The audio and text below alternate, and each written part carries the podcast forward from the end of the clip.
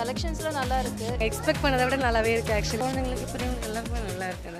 Velavan stores Usman road T Nagar Chennai மற்றும் Thoothukudi. Kerala cinema industry and serial இண்டஸ்ட்ரியில கலக்கிட்டு இருந்த actor Ramesh பலிஷாலா அப்படிங்கிறவங்க அவங்க வீட்டுல மார்னிங் தூக்கிட்டு தற்கொலை பண்ணிருக்காங்க. இந்த விஷயம் எல்லாத்துக்கும் ஒரு பெரிய அதிர்ச்சி கொடுத்திருக்கு அப்படின்னே சொல்ல முடியும். ரமேஷ் பலிஷாலா அவங்களுக்கு 52 ரெண்டு வயசாச்சு. இருபது வருஷமா இந்த சினிமா சீரியல் இண்டஸ்ட்ரியில இருக்காரு. பல கதாபாத்திரங்கள் பண்ணி மக்கள் மனசுல நீங்க இடம் பிடிச்சிருக்காரு. ரெண்டு நாள் முன்னாடி கூட ஷூட்டிங் முடிச்சுட்டு ரிட்டர்ன் வந்திருக்காரு. ஆனா என்ன காரணம் அப்படிங்கிறது யாருக்குமே தெரியல. விசாரிக்கும் போது போலீஸ் விசாரணையில அவருக்கு பினான்சியல் கிரைசிஸ் நிறைய இருந்துச்சு. அதுவும் பேண்டமிக்கு அப்புறமா காசு ப்ராப்ளம் நிறைய இருந்தனால தற்கொலை பண்ணிக்கிட்டாரு அப்படிங்கிற மாதிரி பேசப்படுது. என்ன உண்மை அப்படிங்கறத பொறுத்திருந்து பார்த்தாதான் தெரியும். போலீஸ் ஒரு புறம் விசாரணை பண்ணிட்டு இருக்காங்க. இன்னொரு புறம் Kerala cinema industry serial industry கதிகலிங்க போயிருக்கு அப்படின்னே சொல்லாங்க. அவங்க ஃபேமிலி ஃப்ரெண்ட்ஸ் ஃபேன்ஸ் எல்லாத்துக்குமே ஆழ்ந்த அனுதாபங்கள் உங்களுக்கு ரமேஷ் அவர்களை எவ்வளவு பிடிக்கும் அப்படிங்கறத மறக்காம கமெண்ட்ல பதிவு பண்ணுங்க.